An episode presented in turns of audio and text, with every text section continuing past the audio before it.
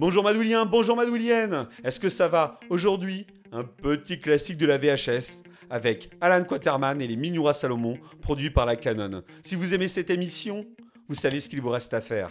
Partagez, likez, commentez. Je compte sur vous.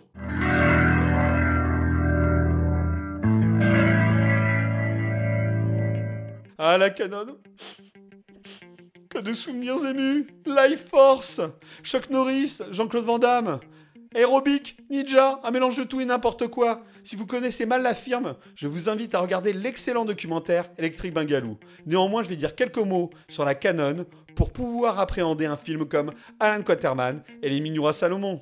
L'histoire de la Canon commence en Israël où Menahem Golam et Yoram Globus étaient devenus les rois du cinéma israélien. Une réussite qui les amena à être nommés à l'Oscar du meilleur film étranger pour Opération Thunderbolt. Cependant, les deux comparses voient plus grand après avoir conquis Israël, ils veulent à présent devenir les nouveaux maîtres d'Hollywood. Pour ce faire, ils rachètent une petite compagnie cinématographique, la Canon, connue avant tout pour ses comédies gentiment érotiques et des films de motards.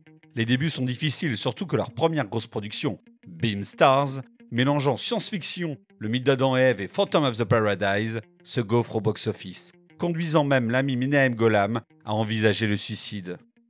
Cependant, leurs films de ninja ou de danse, comme Breakin', permettent au duo à l'aube des années 80 de rencontrer le succès en salle, mais surtout dans les vidéoclubs qui fleurissent un peu partout grâce à l'essor de la VHS. À la moitié des années 80, la Canon, c'est quand même 40 productions. C'est des succès comme Cobra, comme Death Wish 2. Et pourtant, Hollywood continue à mépriser Yoram Globus et Menahem Golam. Il les considère comme des envahisseurs venus attaquer le cinéma américain. Un mépris de l'intelligentsia d'Hollywood, dû en partie à leur technique de vente assez semblables à celle des forains.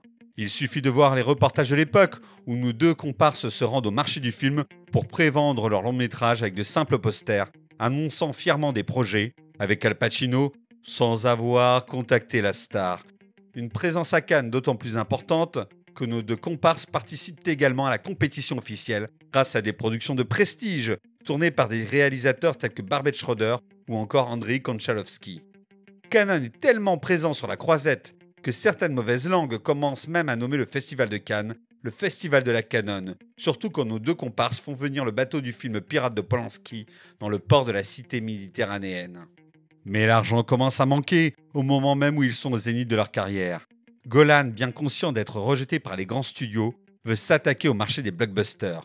Il rachète ainsi la licence Superman et se lie avec Mattel pour faire une version cinéma de Musclor, de même, il rachète à prix d'or la distribution du film Pirate de Polanski.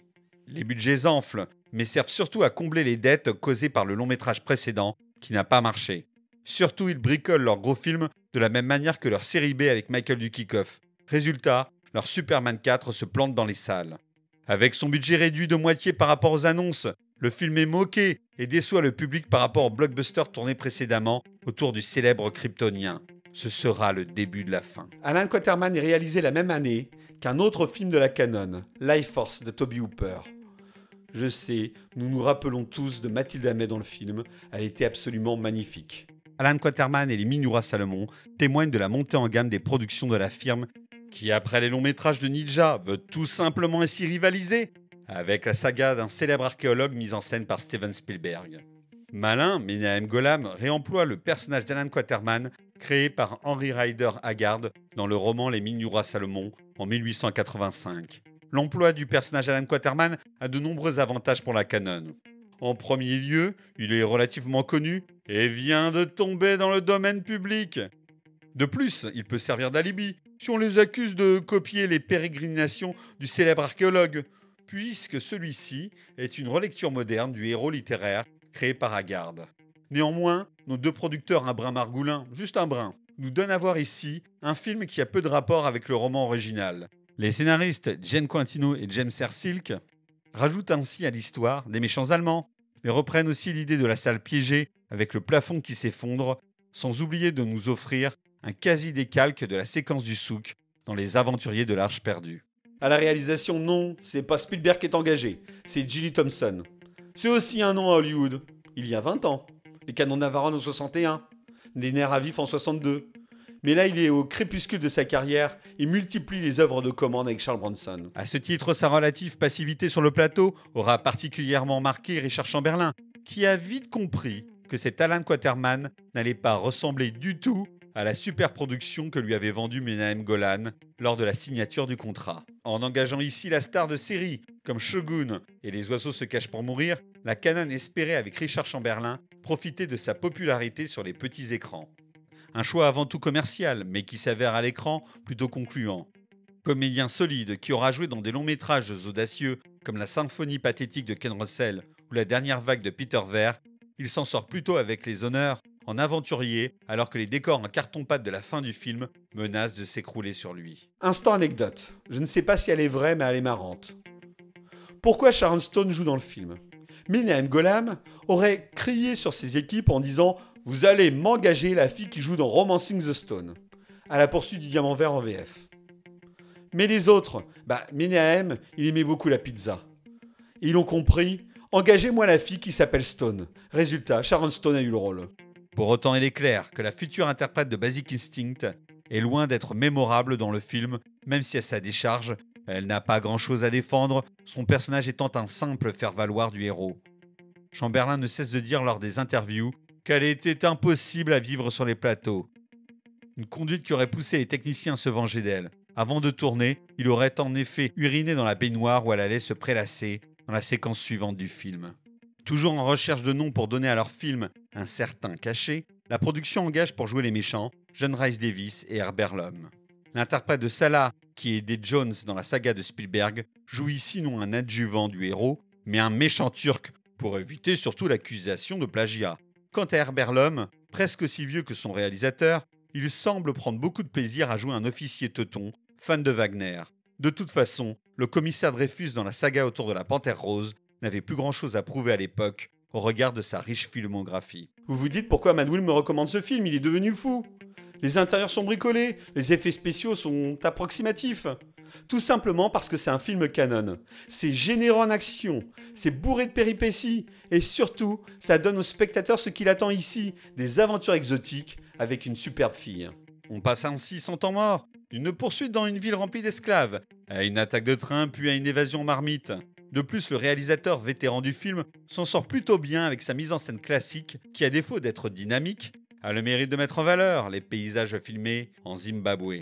Un tournage qui devait ressembler à une tour de Babel pour le réalisateur, son équipe technique étant composée d'Américains, Afrikaners, Israéliens et Italiens.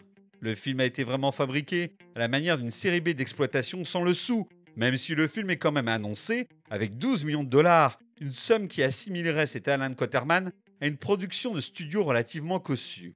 Mais il est clair au regard des interviews des différents intervenants que le budget annoncé est mensonger, puisqu'un deuxième film semble avoir été tourné avec une partie de l'argent alloué. Il faut dire aussi que l'emploi d'artistes connus, comme Goldsmith pour la musique, s'est toujours fait chez la Canon au détriment de l'argent alloué à la réalisation du film. Rhys Davis parle d'un tournage compliqué, où l'argent manquait.